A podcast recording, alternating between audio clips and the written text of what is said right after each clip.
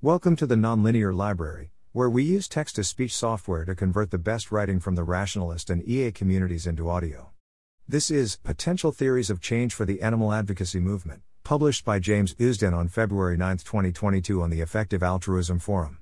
Summary Changing the world is complicated, and I think we're more likely to succeed by taking several different promising approaches rather than only the most cost effective one or two.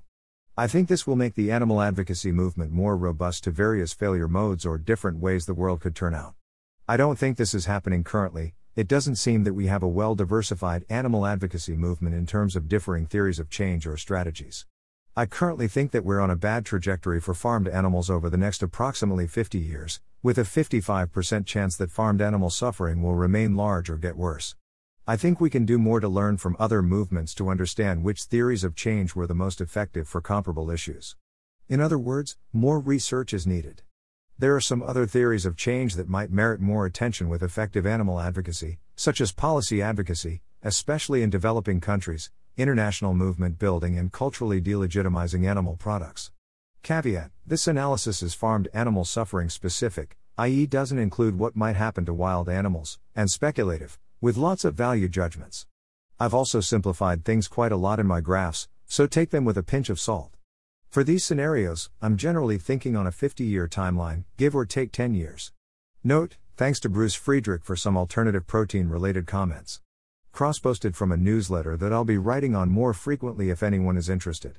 Introduction Based on this previous forum post, a following comment and related conversations, I've tried to map out some ways the animal advocacy movement might turn out over the next 30 to 50 years. This is highly speculative, but I think it's interesting nonetheless and hope it inspires some discussion on the topic. The key things I would be interested in is Are there likely future scenarios that I've missed completely? Which scenarios do people predict being the most likely? How do we ensure that the best scenarios end up happening? What portfolio of advocacy strategies maximizes our chances of success based on potential future outcomes? I've tried to illustrate my thinking and intuitions in diagrams, which can be seen below. I would outline the five different scenarios I've mapped out as Technology optimistic scenario, alternative proteins, primarily cultivated meat, reach cost competitiveness with the cheapest animal products and displace animal products from the food system. Animal suffering drops significantly. Heavy regulation scenario, significant welfare reform wins, for example, all animals cage free, maybe the end of confined animal feeding operations, and high regulation of animal industry which significantly increases production costs of animal protein. Animal suffering drops significantly. Moral advocacy optimistic, significant moral advocacy wins, for example, abolishing factory farming but little success with alternative proteins, but animal suffering drops significantly. Business as usual, welfare reforms continue with no transformative changes, for example, factory farming continues and alternative proteins aren't cost competitive. Animal suffering remains considerably large. Worst case, animal product production continues to rise, especially in countries with low welfare standards, with no other transformative breakthroughs. This means animal suffering grows even larger than what it is currently. I haven't mapped out the scenarios for significant welfare wins or moral advocacy success with alternative protein success, as I believe alternative protein success will single handedly outperform any benefits provided by the other approaches. In this case, I'm defining alternative protein success as alternative proteins are cheaper than the cheapest animal products, similar in taste and widely available. Below, I place some estimates for the likelihood of each case. Later, I outline each scenario with a graph on the cost of animal protest versus alternative proteins, a graph sketching a very rough estimate of total farmed animal suffering in that scenario, as well as reasons for and against it being likely to happen. At the end, I include some discussion on how we can improve our odds of success and progress we're already making. Likelihood of each scenario. Note that this section is very speculative and mostly formed by my opinions of being quite involved in the grassroots animal advocacy movement for the past three years. Further reasoning behind my estimates can be seen in the sections below. It's also where I think where we are currently heading, rather than the maximum values for some of these scenarios. For example, I believe that with greater spending on moral advocacy, the likelihood of this scenario being true could increase above 5%. However, I could be very wrong about most of this and would encourage people to put their own estimates below. Various scenarios. Technology optimistic scenario. Reasons for this scenario being likely to happen. The cost of plant based meats and other alternative proteins are already dropping, with Impossible Burger having cut its price several times. There is rapidly increasing private and public investment into alternative proteins, to the scale of $7 billion in the last decade, with most of it in the last three years. Seems plausible that more research will make it more likely that we bypass any technological difficulties. Alternative proteins are becoming popularized as a tool for mitigating climate change, with recognition from government officials from Singapore, the US, the UK, etc. This seems important due to the strong urgency being put on climate solutions currently and the amount of government funding being directed towards mitigation strategies. There are some credible strategies for plant based meat companies to continue cutting their costs, for example, cheaper inputs and simple, scalable products. This timeline puts cost competitive plant based products by 2030 and cultivated meat by 2050 to 2070. A techno-economic analysis conducted by CE Delft and commissioned by GFI thinks cultivated meat will be possible at scale by 2030. See counterpoints and opposing analyses and reasons against. Holden Karnofsky says I estimate that there is more than a 10% chance we'll see transformative AI within 15 years, by 2036, a 50% chance we'll see it within 40 years, by 2060, and a two thirds chance we'll see it this century, by 2100. There's a high chance that superintelligent AI will speed up the development of low cost alternative proteins, due to rapid advances in technology and innovation. Thanks to Salas for reminding me to include this point. Metaculus forecasters believe that a product that is greater than 80% clean meat will be sold for less than $3 100 grams by 2034, as the median estimate. This implies that clean meat will be close to cost competitiveness with cheap animal proteins in a reasonably short timescale. Reasons against. Cultivated meat at cost competitive prices with the cheapest animal products might be technologically infeasible, according to this techno economic analysis by David Humbird and commissioned by Open Philanthropy. An overview of it and other analyses can be seen here thanks to Rethink Priorities, who state that they think Humbird's analysis is high quality with some more obvious errors in the work of CE Delft. This seems like a fairly strong reason why some of the reasons for might not matter much. Cost competitive plant based products might not be enough to replace animal protein from the majority of people's diets, due to shortcomings in taste, texture, etc.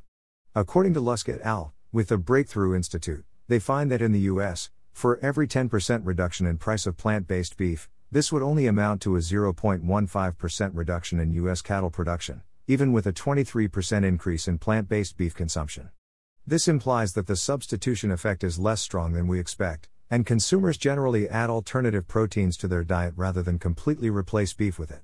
Some drawbacks with this analysis is that it's mostly likely to be accurate for small changes from equilibrium, for example, a 10% price reduction in plant based meats, and is more likely to be wrong if there are more dramatic reductions in cost for alternative protein. Heavy regulation of animal industry. Reasons for this scenario being likely to happen. Cage free egg production has grown massively, for example, from approximately 5% of the total market in 2014 to over 25% by 2020 in the US. There are similar trends happening in Asia and also globally. Other wins for cage free can be seen here in a newsletter by Lewis Bollard from Open Philanthropy. There have been similarly large commitments by multinationals on the Better Chicken Commitment, a commitment to improve welfare for broiler chickens farmed for meat. The European Commission said they want to phase out cages in animal farming by 2027. Other welfare reform wins Fish Welfare Initiative in India. The same arguments above as above for alternative proteins, in that it's likely their costs will fall over coming years due to increased investment and economies of scale. One example of animal welfare improvements driving production costs higher, which then led to a supplier in Mexico providing more plant based options, is given in this podcast by Leah Garces from Mercy for Animals, who are proponents of this theory of change. Reasons against. I'm quite skeptical that we will continue to get large legislative or regulatory victories similar in scale to the European commitment to end cages. Corporate powers within animal agriculture are very powerful, much more well resourced and well connected than the animal advocacy movement, so progress might be hindered by vested interests.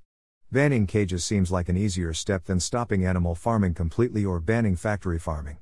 Whilst banning cages seems quite politically acceptable, in that meat consumption can continue to exist with reasonably small changes to price and to consumers, I don't think this is true for banning all confined animal feeding operations, factory farms. That would alter the animal agriculture landscape completely, which seems much more politically and socially challenging. Most significant legislative or welfare wins have been happening in Western countries, whilst most animal suffering occurs in Asia, and predominantly China. I'm unsure how easily some of these reforms will be taken up by Asian countries. This would also require a lot of moral advocacy to have the public pressure for government and industry to agree to these new regulations. I'm not sure that our society feels strongly enough for animal welfare to have the public support to make this happen. The climate movement has much more support. For example, 66% of the US population think we should have stronger climate action, 30% of people in the UK think it's the most important issue, and yet they're struggling to pass and implement policy that would keep us within our climate targets. I'm not sure how the animal advocacy movement would achieve a similarly large overhaul of businesses, supply chains, and personal lifestyle choices with much less public support. I'm not sure that egg producing companies going cage free experienced a substantial enough increase in their production costs that would affect consumer demand. Two studies I found indicate that cage free systems have 30 to 40% higher costs relative to caged systems. These numbers seem significant. Buddha, one of these studies indicates that even though total costs might increase by 40%, they only anticipate demand to fall by 10% if all U.S. eggs were produced in this system. Similar to the above point, it seems like the price elasticity estimates for meat is slightly inelastic, in that demand falls by 6 to 8% for a 10% increase in price. There seems to be some disagreement with these values, as the UK report by Defra indicates a long term 10% price increase for meat might decrease demand by 14%. Ultimately, as most meat consumption happens in Asia and will be in the developing world in the future, it's probably best to understand their estimates for price elasticity rather than ones from the UK or US. Moral advocacy optimistic. Reasons for this likely to become reality. The European Commission voted to end cages for farmed animals in Europe by 2027.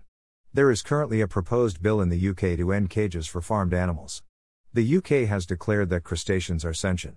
France and Germany banned the killing of day old male chicks, and joined five other nations in calling for an EU wide ban, See Lewis Bollard's 2021 Roundup newsletter.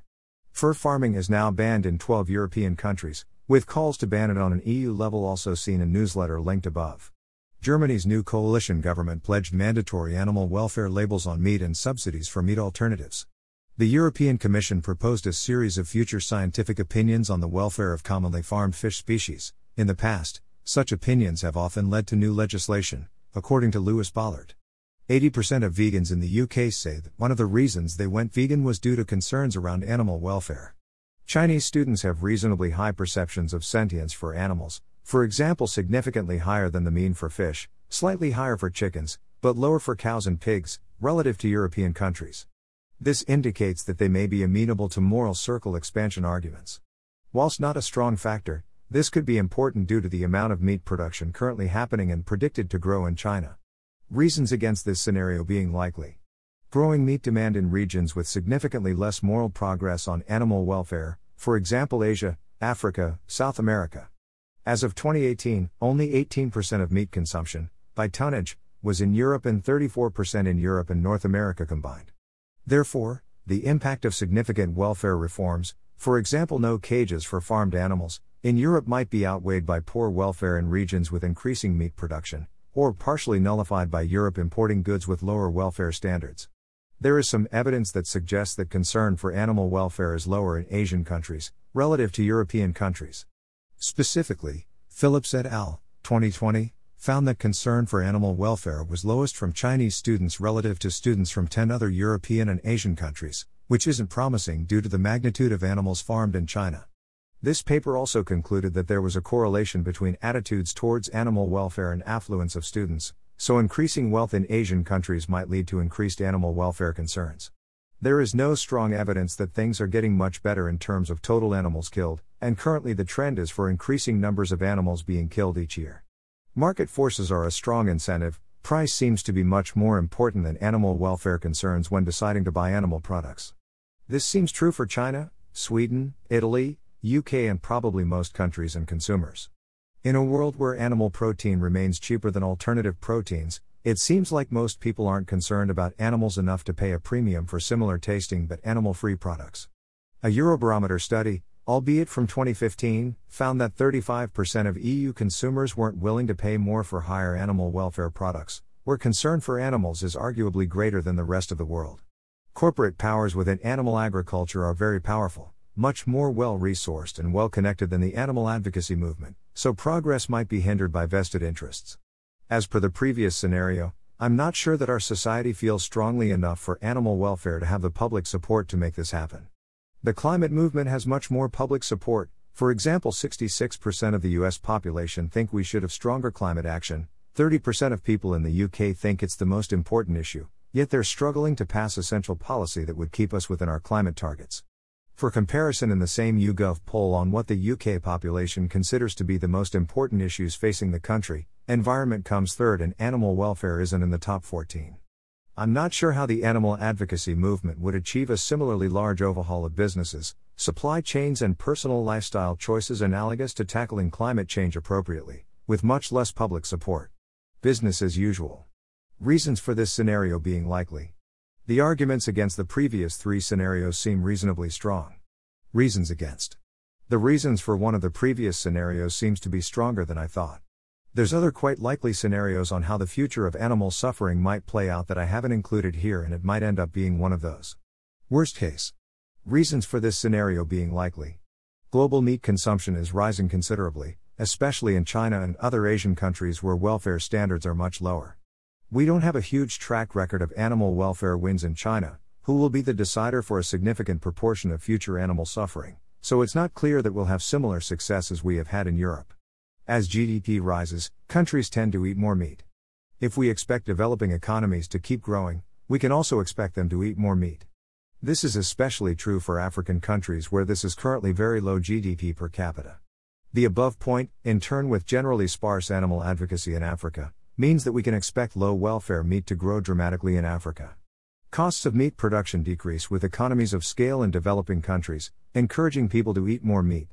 As aforementioned, price seems to be much more important than animal welfare concerns, for example, 57% versus 9% relative importance for Chinese pork consumers, when deciding to buy animal products. There's approximately 1 to 1.2 trillion farmed insects every year, with concerns that this number could rise to supplement animal feed, for likely rising meat production. The linked report estimates it could rise by one or more orders of magnitude in the near future. Capital investment in insect farming is growing rapidly, going from approximately $20 million in 2015 to over $400 million in 2020. Shrimp farming is growing at a fast pace, at 8.9% in 2021 with forecasts of 5% for 2022. Octopus farming might become a thing, which would be terrible given that they have 500 million neurons. There is some evidence that the animals mentioned above, amongst others, are sentient and have the capacity to suffer. Reasons against. Welfare reforms seem to be successful and we can expect them to continue. See reasons for heavy regulation of industry. There have been some welfare wins in Hong Kong, indicating similar change in mainland China could be a possibility. Companies selling eggs in China are pledging to go cage free. For example, Burger King announced that it will use only non caged eggs in the Chinese market by 2030. In one survey, 75% of consumers said they would be more willing to patronize businesses that use only cage free eggs, including restaurants, supermarkets, and packaged foods brands. Lower meat consumption in Europe or North America might cause a demonstration effect whereby it leads to reduced meat consumption in Asia. This feels quite speculative.